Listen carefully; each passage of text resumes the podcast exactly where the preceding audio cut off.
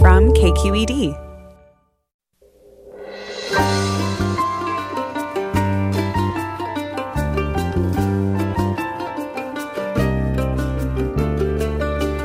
From KQED Public Radio in San Francisco, I'm Mina Kim. Coming up on Forum, 32 million Latinos nationwide are eligible to cast ballots this year, but polls find lower levels of enthusiasm for the election and candidates than in 2016, partly because of the pandemic, but also because of lackluster efforts from both Democrats and Republicans to engage them, advocates say. With the power to be decisive in several races, we look at what's being done to mobilize Latino voters in the final weeks before November 3rd. Join us after this news.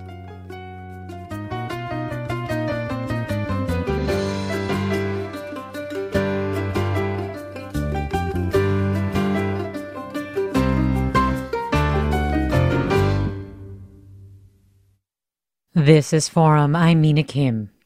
A poll last month of Latino voters found only 40% said they'd been contacted by a presidential campaign. Political parties often fail to engage Latino voters effectively, even though they have the numbers to sway crucial swing states in the presidential election, as well as tight local races. We look at efforts this year to increase turnout in the Latinx community and their political power. And joining me is Maria Teresa Kumar. She's president of Voto Latino, a civic engagement organization. Thanks so much for joining us. Ah, thank you so much for having me. And I have to say that I'm excited with KQED because I am from Sonoma. I grew up with you all, so this is a treat. Oh, that's so great. Well, we're so glad to have you on. And, uh, you know, I know Voto Latino has just been so active in registering voters and trying to play a key role in increasing civic engagement among Latinos.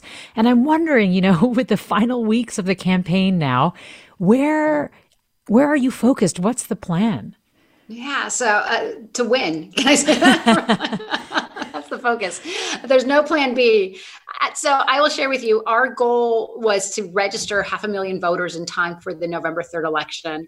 Uh, yesterday, we surpassed that goal. We have officially registered 520,000 registered voters in six battleground states uh, Arizona, Texas, Florida, North Carolina, Pennsylvania, and Nevada. Uh, we also did some work in Georgia and North Carolina. And now what we're pivoting, where we will probably end the cycle registering 600,000 again in these key states. But what is also exciting is that you mentioned on at the top of the show that the majority of Latinos do not get contacted, even if they're registered voters. Uh, they're what we call low propensity voters. And this is where the people need to change how they contact voters because 60% uh, of Latinos are under the age of 33. 40% of Latinos are under the age of 33 that are eligible to vote that are registered. And if you only register, if you only contact the person that has a history of voting, by default, you're never going to contact the majority of Latinos because we're so young uh, in one in one scenario, and in the other, for the first time, you're going to have one out of ten voters are going to be naturalized citizens. So even under that scenario, so Voto Latino, we're pleased to announce that we are going to run a really aggressive campaign in these six states where we will be contacting, in addition to the 600,000 folks that we've registered, we're going to uh, contact an additional 3.2 million low propensity voters in these states. Uh, we have uh, we have been fortunate enough that we have raised the funding uh, out from low low dollar donors and individual donors to run such an aggressive campaign. Uh, but it really people really have to imagine reimagine how they cultivate Latinos moving forward because for the very first time we're going to be the second largest group of Americans that can cast a ballot and half of our community is still unregistered. So, what have you found does work? Because I know that there have been added challenges, especially this time around, of course, with the pandemic. So this is where the way we do our work is so is counterintuitive to the norm. Uh, the norm is site-based voter registration, uh, and that is talking to people, you know, at the local Walmart and that sort of stuff. From our inception, Voto Latino has uh, been a digital organization. We're digital natives, talking to roughly the 60 million people that ter- that are in the United States. Uh, our target audience are young people Uh, we reach roughly 15 million people a month uh, during this election, and our job is to mobilize them. Uh, to give you an idea, we came into the pandemic having registered 88,000 folks, and we digitally targeted them right around the George Floyd program, uh, the sad death of George Floyd, because we knew that the protests were uh, being conducted by a lot of Latinos too. We have a great affinity for what is happening in the African American community because sadly we're not so far behind by doing those digital conversations and digital marketing, you know, I always say, Voto Latino, we, re- we happen to register voters, but we're really in the business of marketing democracy for good mm-hmm. and enfranchisement. Uh, by doing that, we registered over 100,000 folks in the month of June alone because we co- connected protests to voting. And of the people we registered, 80% of them were under 33 and 75% of them were women. And that is because we know that young Latinas in particular have an outsized role in their families and they can influence not just not just you know their immediate friends, but they will also influence their families. And so our job at Voto Latino is to continue closing that voter registration gap. Um, if we had if you know if you were to look at the only real ways that we can bring in more people into the electorate it's really two pools of people. It is young voters. For the first time we're going to have 12 million more young voters than baby boomers uh, in our nation's history. Two-thirds of them who are young people of color and who a quarter of them happen to be latino. And so when we look at that with what the opportunities are. I think that I'm tired of nail biter elections. We actually know that we have a whole constituency out there of young voters that I don't have to remind them or convince them that climate change is real. I just need to get them to register to vote mm. so that the person can change the policies that they already deeply believe in. How would you characterize the level of enthusiasm around this year's election? We've been seeing polls you know, over several months, showing it kind of varied and that even uh, enthusiasm for the candidates was a little depressed from 2016. Do you find the enthusiasm high among young voters, and do you think it's different depending on age? One, it's different depending on age. It's also dependent on region, uh, where where the the community really is. I will tell you one of the things that we're seeing, for example, everybody talks about Florida. Florida is going to be really hard uh, I think because there's so many different generations and so many different constituencies among the Latino community there. Uh, but if you look at Texas and Arizona and North Carolina, Georgia, Pennsylvania, there is something different happening there. Uh, in Arizona, you have a whole population that aged in to becoming registered voters after uh, Jan Brewer and and Arpaio targeted their their loved ones, their parents, and themselves. And they are fierce. They are organizing. They're mobilizing. They're running for office, and they are changing the electoral map. Texas is where I, I shared with you. I grew up in uh, in Sonoma, and I was in college when Pete Wilson rose to power, and the best kept secret was that California stopped being a swing state because myself and millions of people like me convinced our families to become naturalized citizens and to register and to vote. And California became an, uh, a decidedly blue state. We are on the eve of seeing the exact same thing happen in Texas. In Texas, Texas is responsible and home to 25% of all eligible Latino youth voters, 2.5 million.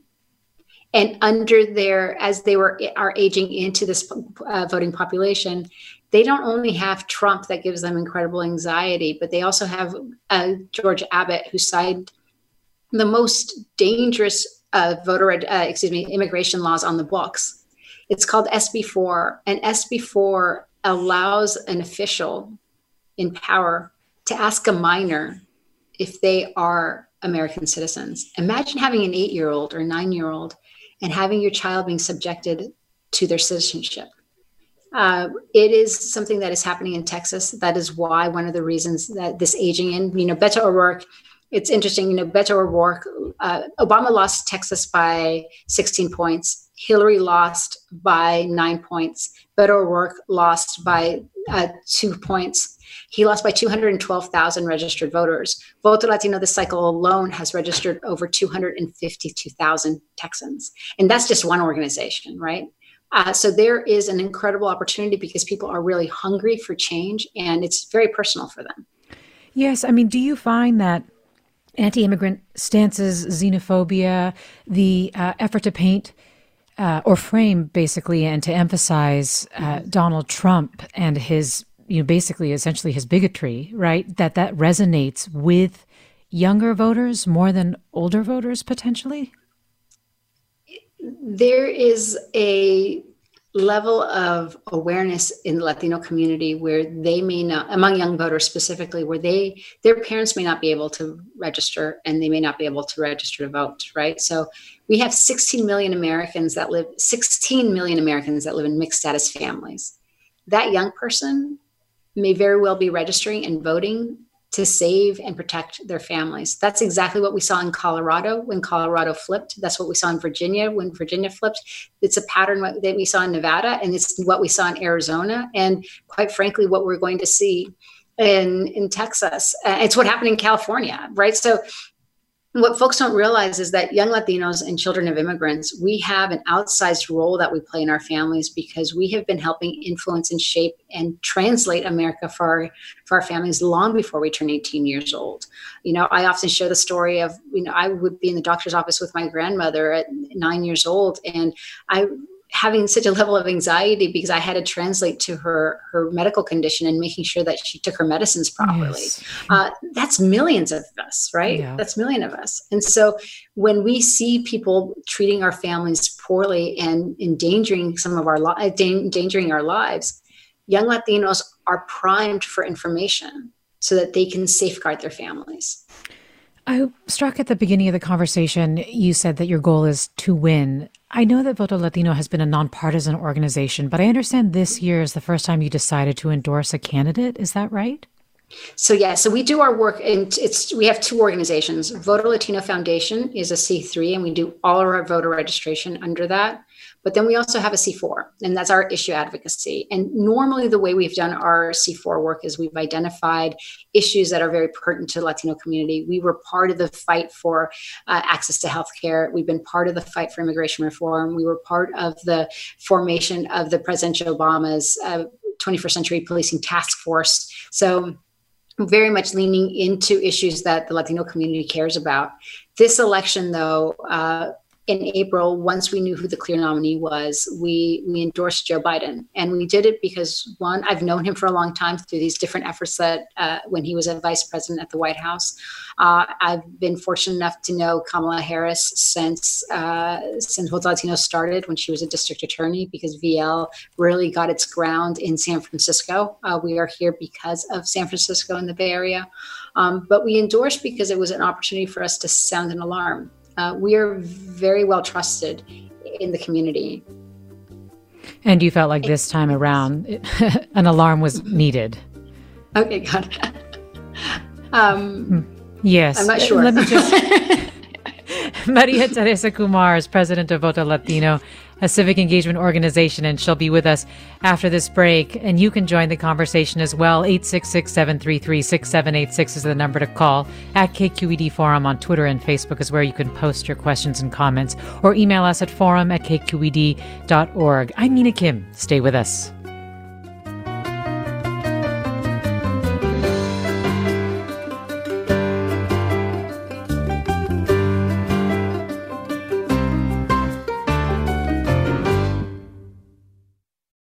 This is Forum. I'm Mina Kim.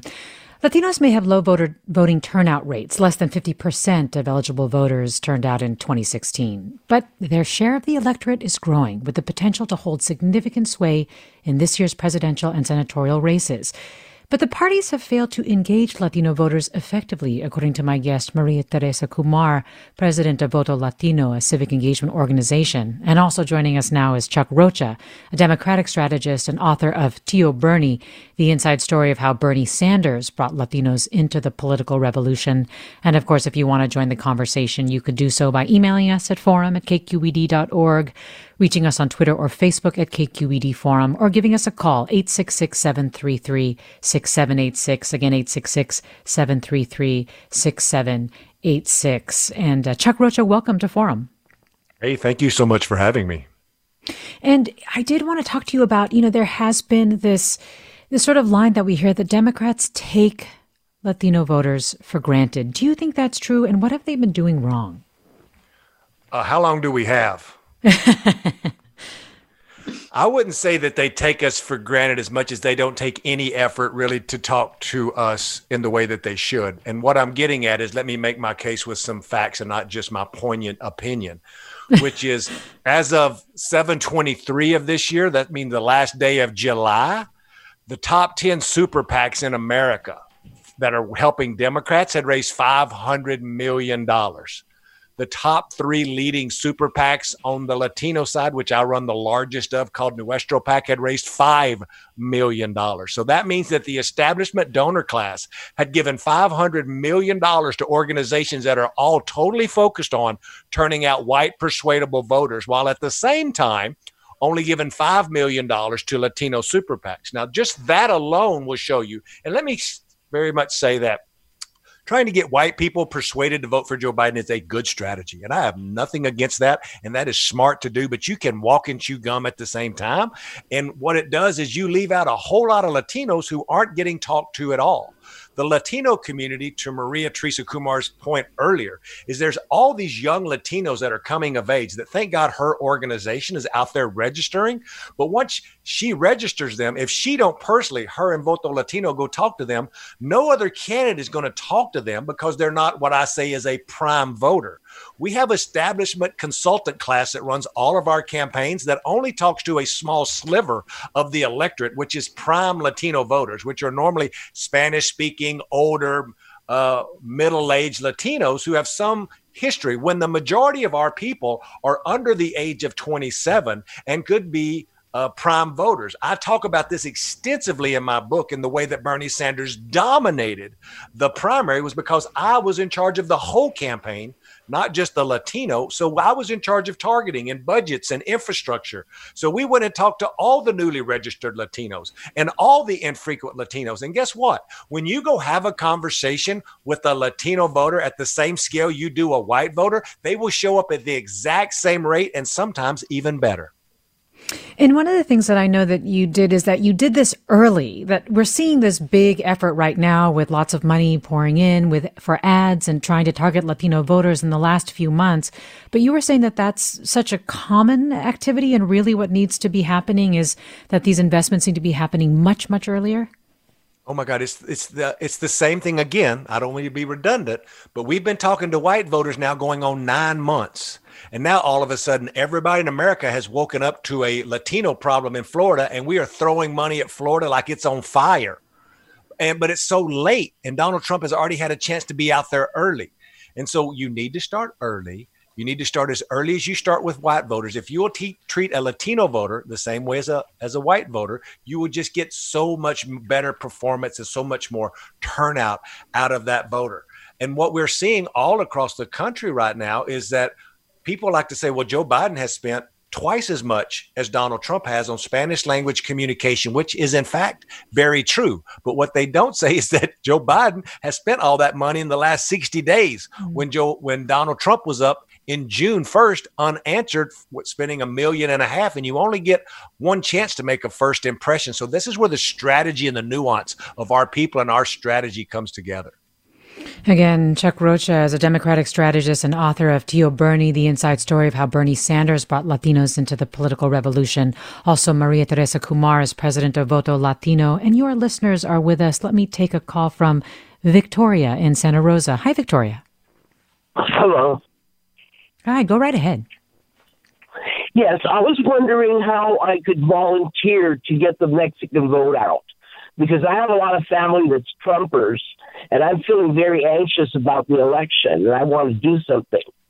Victoria, thanks. Uh, Maria Teresa Kumar, thoughts for Victoria? Yeah, so Victoria, first of all, Victoria, I went to the, I went to Ursuline High School in Santa Rosa, so I love this question, uh, and I and I hope that you're staying safe.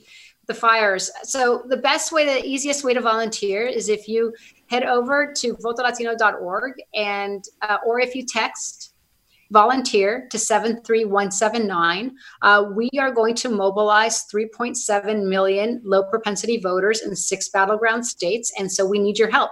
And you could do it COVID safe. Uh, it's from calling people to texting from your home, and everything is pre recorded, pre scripted. So you can't, uh, it just makes it easier that way. Uh, and if you want, you could even join some of our Zoom parties where we have Spotify playlists and try to make it fun.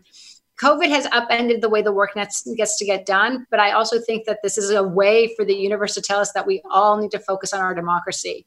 And so this could actually be the silver lining in many of it. Uh, we know that the more that the more people that we contact to Chuck's point, the more people mobilize. And our biggest challenge in the Latino community is that no one talks to us.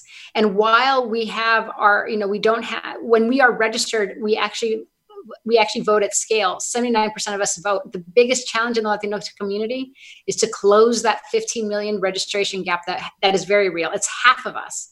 And so the more that we can make contact early and create, uh, have conversations through volunteerism and so on and so forth, you know, we welcome it. So thank you, Victoria. Yeah. Victoria, thank you so much for the question. When you are talking with voters, Maria Teresa Kumar, or when your group is, what are the issues that you find really resonate, that they care about the most right now? COVID has devastated, decimated the Latino community, and I can't say that enough. Uh, we are less than 20% of the population and over 35% of the people impacted and uh, close to fatalities. Uh, sadly, there's no other group that is even uh, that is as close. Um, and uh, you know, you're from San Francisco. In San Francisco, 30% of Latinos are make up the San Francisco population. Yet there was a point at the peak of it where we were 80% of people uh, admitted to the uh, San Francisco Medical uh, Medical Hospital, General Hospital. So it's it's big. And so healthcare under COVID is going to be huge. It still is. We also know that jobs in the economy, especially the displacement of Latinas uh, as essential workers and their pay wages while they're trying to juggle home and family and children and, and schooling. And then the last one, and this is where people don't realize um, the impact that this president really has had in the Latino community in sort of our own awakening. Racial inequities that exist in Black and Latino communities is the top three. And when we focus just on Latino youth, it is tied with healthcare. And that is because under this administration, 11 million Amer- uh, undocumented individuals have been targeted, and the level of anxiety around that community is huge. But keep in mind that there's 60 million of us. That the moment we walk out our house, that our neighbors and the police and immigration don't know the difference. And that has created a level of anxiety and insecurity, but also a deep awareness of the racial inequities that exist in institutions and in policing. And so, one of the things that we will be fighting for uh, when we have a change of administration is addressing the health, the wealth, and the racial inequities that exist uh, in this country. And I have to share with you when we started, we started with identifying and hoping to register half a million. We will register over 600,000 and we will mobilize 3.7 million uh, Latinos because if we don't do it as a community, no one no one will uh, will do that. And the challenge is that the issues that are impacting the country uh, disproportionately the African American community and the Latino community because we are simply so young compared to the rest of Americans. If we don't not figure out how to make sure that we have access to healthcare and that we have access to to wealth creation, there is uh, is a middle class, right? We're not asking for more; we're asking for equity. And in through that lens of equity, if we do not make sure that we are leveling up, uh, the repercussions for the country are going to be very real. I'll just I'll leave something with you. You know, so the majority of the majority of whites are 54 years old. The majority of Latinos are um, are 19 years old, and we're just starting. We're already going to be aging into the peak economic production year, so to speak, in our 20s and 30s. But we're going to be hobbling with pre-existing conditions and jobs that were just not there even uh, even six months ago and so we really need to make sure that we are uh, that we're at the table helping to bring this country back together. And I know that this this time is really difficult for so many of us, but I also deeply believe that we are in a unique opportunity of our lifetime as a generation well, in the yes, yeah, I'm sorry, go ahead. Sorry, yes. No, so no, in, in a generation, I, what I mean by this is that at the turn of last century, we could we could have very well argued that 1914, the eve of World War One, was when our century started, and everything that came with it—the Great Depression, immigration, and technology, technological workforce changes, all of it came. And what we decided was that we were going to double down and nation build on our country February 20 uh, of 2020 is the defining moment of the next hundred years for this country and how we come of it and how we can think as audaciously as we did 100 years ago will help us define where we are. And we just have to make sure that we recognize that that bargain includes investing in the most diverse group of Americans we've ever seen the most African American, the most Latino, the most Asian, and addressing it so that we can still be that bellwether of change and audaciousness and leadership. Well, here's a listener who shares your view on the importance of younger voters. This listener tweets I think in all this polling, the demographics that are being ignored most are the Latino and Generation Z vote. Those will be the voters who ultimately decide this election. Everyone speaks in code, suburban, rural, working class, and they all mean white. Let me go to caller Irene in Sacramento. Hi, Irene. Hi, how are you? Thank you for taking my call. Um, I have to say, I was born in Mexico City, and for all the years that I, I lived there, I never voted for any of the presidents, and that was because we already knew how the system worked. It always, the PRI always won. I moved many years ago to the United States, and in 2007, I became a U.S. citizen, and so the first time that I voted was for President Barack Obama, twice already. And um, the the one thing that I have to say is that in my line of work, when we want people to understand something, we not only give them written instructions, but also we do role play because that helps the person who perhaps in this case has never has never voted to go through the steps of going into a building and this is how the booth goes and the people are before you you vote the people are going to ask for your identification and for me, being an educated person, I was panicking when I went to vote for President Obama. I wanted to do it, I did it, but it wasn't a known. And so mm-hmm. I think that whether it's just a a you know a Zoom meeting or a town meeting and have some sort of role play, I think that that mm. would help uh, the community also. And I'm planning also idea. to to go and, and help uh, Teresa's organizations, Voto Latino.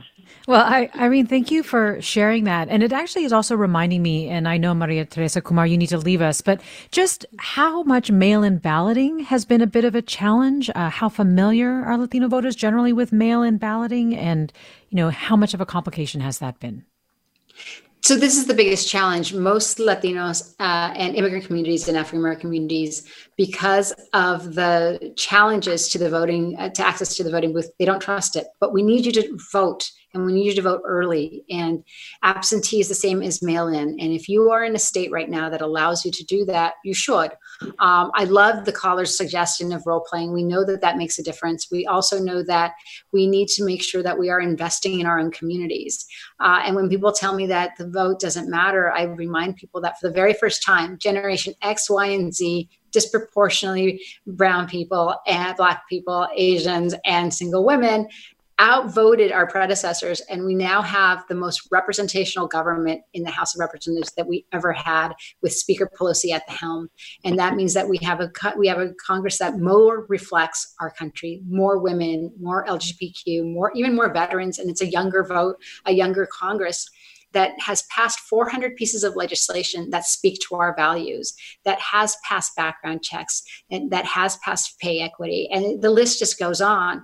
And our job now is going into an election an election where we are literally the largest pool of eligible possible voters is to occupy that voting booth you know folks sometimes say well the system is rigged and i go back and i say no the system works as it should for the people who occupy it our job is to occupy the heck out of it because we know that the majority of Americans share the values of a strong, healthy country for everyone. And the more that we can beat that drum and bring young people together, I mean, your, your the tweet that said that people take Generation Z for granted, we don't. Voto Latino, they are our audience. They are the people that we're talking to every single day because we recognize their agency and the need for them to carry the water in some cases for their families who can't participate. Well, Maria Teresa Kumar, really appreciate having you on today and giving us your time. I know this is a really crazy, busy time. So thank you. Thank you so much. Uh, and if folks want to volunteers, they can volunteer using 73179. If they want to uh, pay it forward and register another voter, they can go check out votolatino.org and donate or make a plan to vote. So thank you so much for your time. And Chuck, it's nice to see you. see you Chuck was Voto Latino's mail guy for nine years. So I like to say we had something to do with Bernie. nice. Well, yes, Chuck, thank you for being Be with well, us. everyone. Bye-bye. And Chuck Rocha is still with us. And now we are joined by Mike Madrid. He's co founder of the Lincoln Project, a group of Republicans that this year is seeking to prevent the reelection of Donald Trump. He's also a political consultant and partner at Grassroots Lab. Mike Madrid, thanks so much for joining us. Thank you for having me. I apologize for being late. Oh, that's okay.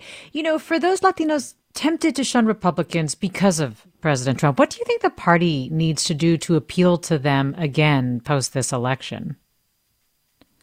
That's a great question. And um, to be honest with you, I'm not uh, entirely optimistic that the Republican Party, for at least at least one generation, possibly two, will be able to recover. Having said that, what has driven and was always driven me to be involved in Republican politics is economic issues and economic challenges that face our community. And I say that because that I believe will ultimately be the answer to I think your question, whether it's within a one or a two party system.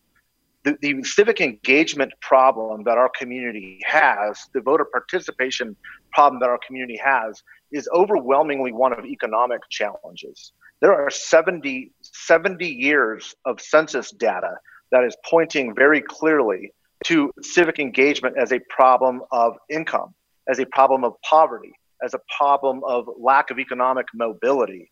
And it doesn't matter whether you're brown and Latino, it doesn't matter whether you're black and in the deep south or if you're white in Appalachia. The problem remains the same. Each one of those voter groups has precisely the same percentage of voter turnout, civic engagement, civic participation, and participation rates in our civic life. The problem fundamentally, although we, we, we tend to naturally look at this as a racial or ethnic problem, and it is for our community, but it will never be resolved. It will never be resolved until we change the economic calculus and the economic stratification, which is afflicting our people. And so the answer, I think, is not necessarily what the Republican Party can do. It's what we as a society can do to rectify that situation in order to get a more positive and healthy democracy back on its feet by getting a more positive and healthy economy back on its feet. We'll have more with Mike Madrid, Republican strategist, and Chuck Rocha, Democratic strategist, on the Latino vote after the break. I'm Mina Kim. You're listening to Forum.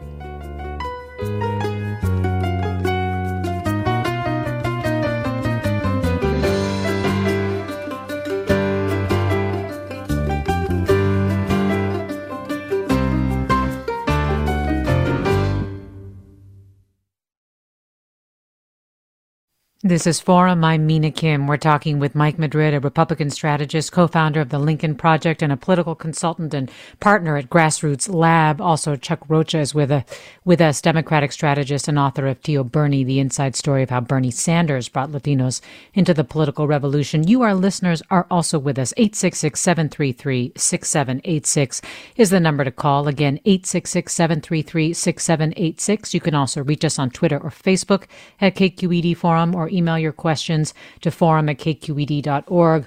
Latino voters may lean Democratic, but they are not a monolith and they have the potential to deliver big for the party, willing to mobilize them and should not be taken for granted, our guests say. And Chuck Rocha, I wanted to talk to you a little bit about the messaging right now that's coming out of the Democratic side and the Biden campaign. I mean, the things that they're focusing on right now is Trump's handling of the pandemic, his mistreatment of immigrants and, and refugees, and also to Mike Madrid's point that he's sort of failed businesses and failed the economy. Do you think these are these are messages that are effective with the Latino with Latino vo- voters among Latino voters?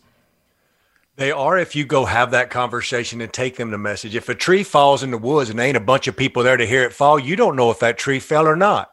And that's my point. You could be talking whatever message you want to be talking, but if you don't go have a conversation, Latinos aren't tuned into MSNBC every night or Fox News. Now, they are just going through their regular life, many of them overly impacted by COVID, worrying about just lost a job that, mm-hmm. oh my God, my health care was tied to. And now my kids have to go to school at my house. Do we even have enough money to give them a laptop? And now me and Mike Madrid's going to come rolling up in there and tell them who they should be voting for and stop what you're doing. Right. Like, this is the point. Like it's it's it's it's having the conversation and i know i get animated about that because a lot of these woke white consultants think that if you go into the neighborhood and say this perfect message latinos will turn out. Well let me tell you something as a brown man from the south. If you'll just come start a conversation and talk to me that you care about me and my community and my kids i'll open up to hear what you have to say what's really weird here is that you've got Mike Madrid and me here. We are both Latino, one Democrat, one Republican. We both want, and we've been saying this, I've been saying this anyway, that we both want the same thing for our community. We both want our communities to prosper. We want access, we want representation. I may have a little different idea of how to get there than Mike Madrid, but I welcome Mike Madrid into my neighborhood to have that debate. Let's spend some money. Let's talk about it. But we can't even start that debate until we get rid of Donald Trump. Well, what I'm hearing, though, you say is that voting and the election is probably a lower priority given the issues that have been uh, that have been created as a result of the pandemic in Latino communities, and that there really needs to be a conversation to be able to connect the importance of the election with the experiences that people are having if they've been disproportionately affected. Is that is that what you're saying is so important about that face to face? Yeah. I am. I'm saying that it's it's hard right now that a we should go have a lot more money being spent on having a conversation to try to connect to these Latinos who are so anxious and so uptight about their everyday lives. And what we're trying to do here in the last 30 days is is get them motivated to show up to let them know that their vote does matter. And if you just ask me Chuck, what issues matter? I, have done focus groups and polling all summer long. It's COVID, then it's healthcare, then it's jobs, then it's the economy, and it's over and over. But actually trying to motivate them in an age of where all the things that I just laid out and what Mike just said earlier about the performance. Like if you give somebody an economic solution and say Joe Biden can help fix this by doing this, oh my God, as a Latino, I'm like, yeah, yeah, I need to get back to work. I need to be able to feed my kids. So that's a message to Mike's point that really does move them. And Luke writes, How do you let this whole segment go without asking your guests about Joe Biden's record in the Obama administration on immigration? And luckily, this whole segment has not gone. And that is definitely a question that I have is just how much of an impact that had in terms of President Obama making promises for comprehensive immigration reform, uh, saying that he would do this and not doing it, and then losing that opportunity uh, when Congress was taken over and and whether or not you know Joe Biden needs to to make amends and and do more to help people feel like the Democrats really do care about Latinos. Is that one for me or Mike? Uh, Chuck Rocha, sorry. No. Uh, what I would say is uh, we could have this debate about the failures of the Obama administration's immigration policy, and I welcome that debate because I think that a lot of it was a big failure. Luckily, Joe Biden is running against a president that has babies in cages at our border and has separated mothers away from infant children. So, luckily for Joe Biden, this debate should be pretty simple to draw a distinguishing contrast between somebody who has some humanity and some dignity and somebody who's put babies in cages to try to stop immigrants who are fleeing from persecution in Central America for even coming into the country. No politician is going to be perfect in my mind on immigration or get close to me, but I have a lot more opportunity to bring Joe Biden to the place where I want him than I ever will getting Donald Trump there. And in terms of Donald Trump's message, Mike Madrid, I mean, he's basically focusing on Uh, the threat of communism or, or socialism, painting people like AOC and Biden as, or the people around Biden as extremists. He's also talked about his anti abortion stance, those kinds of things. The other thing that I'm really struck by is he's really focused his messaging around how strong he is as a leader, that he has the strength to do it. I mean, can you talk about why the Republicans are going with this kind of messaging? I mean, is it effective? Yeah, look, that's a really good question. And there's two very distinct and different subgroups that you're talking about. Um, so let me address both of those. The first, which is really having some impact and multi generational impact with the Cuban community, at least at this point in the race, has been this attack on socialism, right? And these the specter of of uh, Fidel Castro, right? Fidel Castro's uh, Cuba. Um, look, we have to be mindful though, and put it in perspective of how significant this is in terms of the votes total. 18%, 18 to 20% of Florida voters are Hispanic. A third of that are Cuban. Um, you can chop up basically first, second, third generation uh, of that to even dice it even further. So you're talking really six to eight percent of the entire electorate. A one or two point move within that six to eight percent is really not that consequential. Having said that, in a state like Florida, every vote matters, and it's why we are focusing and saying what is happening here and are these messages sticking? The truth is, it is working. It is sticking a little bit, but it's not anything definitive or any mass movement towards the Republican Party. What gives me greater pause is the second part of your question, and that is what we have noticed is that US born men, Latino men under 40, again, US born Latino men under 40 are a little bit more Trumpy, as we should say, than any other demographic that we can identify. They are somehow uh, responding to this Trump message, not in huge numbers, but in measurable, noticeable numbers. And that's a demographic that we've taken a long, hard look at and trying to understand why it is that they are frankly behaving very similarly to their non college educated white counterparts. It could be a story of assimilation, could be a story of economic anxiety. But what we do know is this once we start to communicate, as Chuck was saying, to these voters about the issues that um, affect their culture, their family, uh, they move back. They're, they're less sticky, we say. They may be kind of leaning Trump, interested in what Trump has to say. There might be some resonant messages, but once we communicate the totality of what is happening with this administration, they do move back. One final thought here under 40 voters, Latino voters, there is a very noticeable gender gap. Women, Latinas, overwhelmingly are anti Trump overwhelmingly, much more than their white counterparts. And that seems to be a guidance, a guiding measure to bring men, Latino men, back to the fold, especially in this Trump era where there does seem to be some sort of stickiness or enticement. So, two distinct areas. One is much more uh, national. It's, it's, Cuban, Cuban descent because of the history of the Castro regime that is working, not to, to sizable numbers that should affect the voter model. The other, I think, is portends a much more troubling future where men without college degrees, US born, largely monolingual English, if not bilingual, are beginning to take on the assimilative tendencies of non college educated white men, which would tell us there's either a gender issue there to your, to your strong man argument, or it's economic anxiety, or some combination of the two. Well, Michael tweets Latinos are hardworking, family oriented people of faith. They're natural Republicans, except for their concern for the less fortunate. George W. Bush, the compassionate conservative who spoke Spanish, was well suited to get Hispanic votes. I want to bring Jenny Carrion into the conversation, Carrion. She's an assistant vice president for civic engagement at AltaMed, a network of community clinics in Southern California. Thanks so much for joining us. And I wanted to ask you, who specifically are you trying to target? Is AltaMed trying to target? Well, um, like Chuck and Mike mentioned, we are targeting low propensity voters. We're targeting community members that no other campaign is talking to. Um, and we're touching them five times. We're going to their homes. We are um, calling them. We are visiting them in our PPE gear. Um, and because we are a healthcare organization that's been here for over 50 years, they're opening their doors and they're very excited to talk to us. And guess what? Nobody else is going to their doors. And they're like, You're coming from my doctor's office? And we're like, Yes, your doctor says hello, but your, also, your doctor also wants you to protect your healthcare. And we need you to vote. And we go through the mechanics of voting by mail because it's not just about registering voters. That's step number one. We got to teach our folks how to vote, how to vote down the ballot. Voting for president is extremely important, but voting for a supervisor is going to impact so many issues.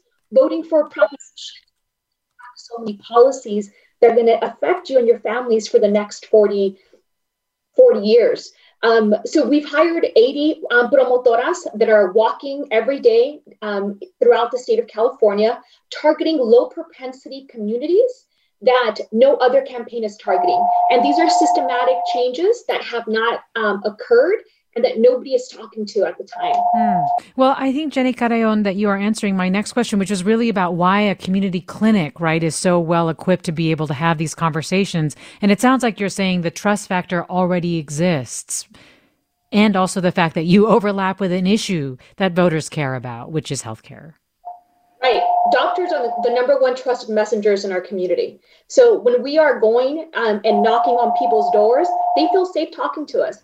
Also, we're not coming from the red party, the blue party, the green party. We're coming as healthcare organ- organizers. We're coming as promotoras. We're from the community. So they're more likely to speak to us. And 96% of the 54,000 um, Latinos that we have spoken to as of last night are committed to voting on November 3rd and are committed to bringing another person from their family to vote.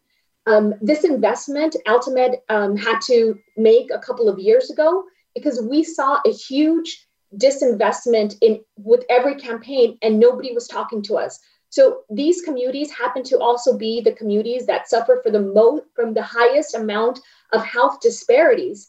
And in order to change the power dynamics in our communities, we felt we had to take it into our own hands and step in and fill a gap that is, is still missing throughout the country with mm. most campaigns. Well, let me go to caller Albert in Rio Vista. Hi, Albert. Hi, how are you? Really interesting discussion. Uh, thank you for having me. Uh, I run, or we founded back in 2018, the last voting cycle, uh, a small political action committee to work in the Central Valley, particularly in Devin Nunes district, uh, supporting T.J. Cox, etc. And uh, it's very small. But when we went down, what we found out with great surprise was that there were no Spanish language uh, signs, uh, lawn signs, for example.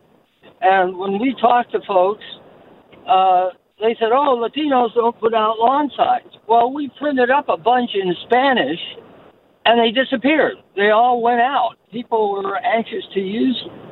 Uh, we also put up some uh, Spanish language billboards along Highway 99 and elsewhere. And I, the, the idea of communication when you're dealing with uh, an ethnic group that has a distinct language, uh, and the language is, is, is really important, as well as understanding issues like the nature of uh, Latino humor and the political culture that people are bringing with them. And I wonder if your people could can comment on the complexity of the communication issue. Uh, Albert, thanks. Chuck Rocha, do you want to try that? Yeah, I'll jump in and thank you for your question. I think that I'm not going to talk about yard signs because that'll make my eyes twitch. Uh, luckily, those things don't vote, so I wouldn't get too wrapped up on yard signs. But what I will think about is bilingual and Spanish language literature that could be handed out at the market, at somebody's home, in any place like my sister Jenny was talking about, where Latinos can gather and you can have a conversation about the upcoming election. It could explain to them how to vote, when to send in your ballot uh, when early vote begins, what are the hours of operations for us Latinos who work multiple jobs.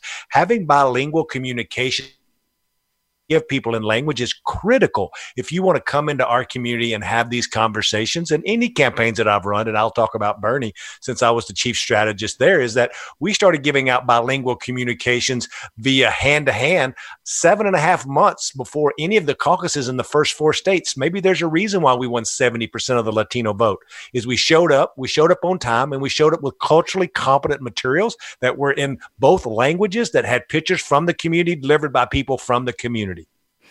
Well, I want to get your reaction to this tweet, Mike Madrid. Winter tweets voting as an individual, not a Latina. Mike Madrid?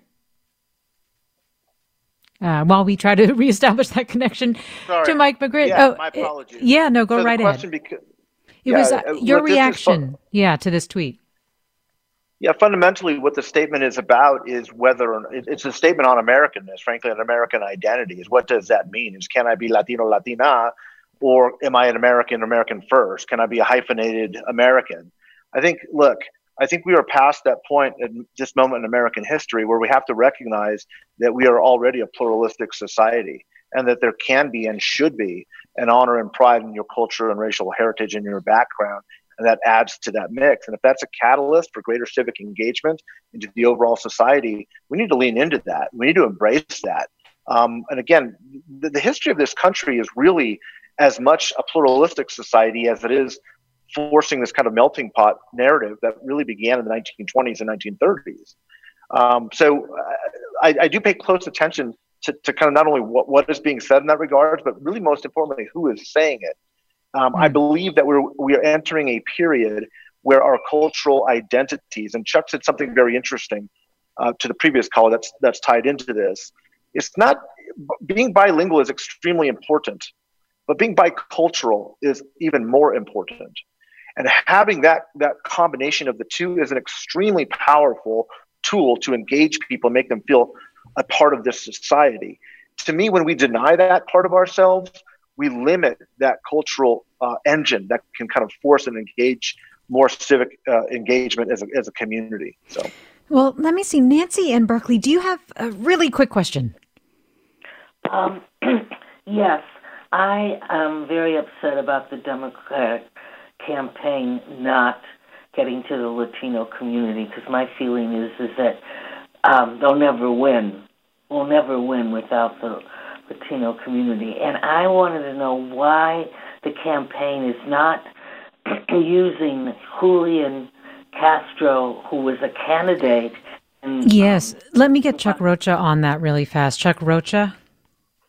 Uh, so look, I think I would take everybody back. The truth of the matter is, is that there was a pretty salty exchange between the vice president and brother Castro during, a, and I think that there probably still a little bit of hard feelings there what uh, Julian Castro did for our community running as president is he put himself out there and exposed himself really big. And I lift him up for that. He never really caught fire because he never really had any money. If he'd have had more money, he'd have done wonderful things. He's a great friend of mine. I think he'll make a great contributions to lots of things. And I give him full credit for calling out this immigration stuff on the stage in front of everybody. Chuck Rocha, Democratic strategist, thanks so much for talking with us. Thanks, everybody. Mike Madrid, a Republican strategist and co founder of the Lincoln Project, appreciate having you on as well. Thank you. Thank you. And thanks to Blanca Torres, our producer, who produced today's segment, and to our listeners for their questions and comments. I'm Mina Kim. You're listening to Forum. Thanks for listening.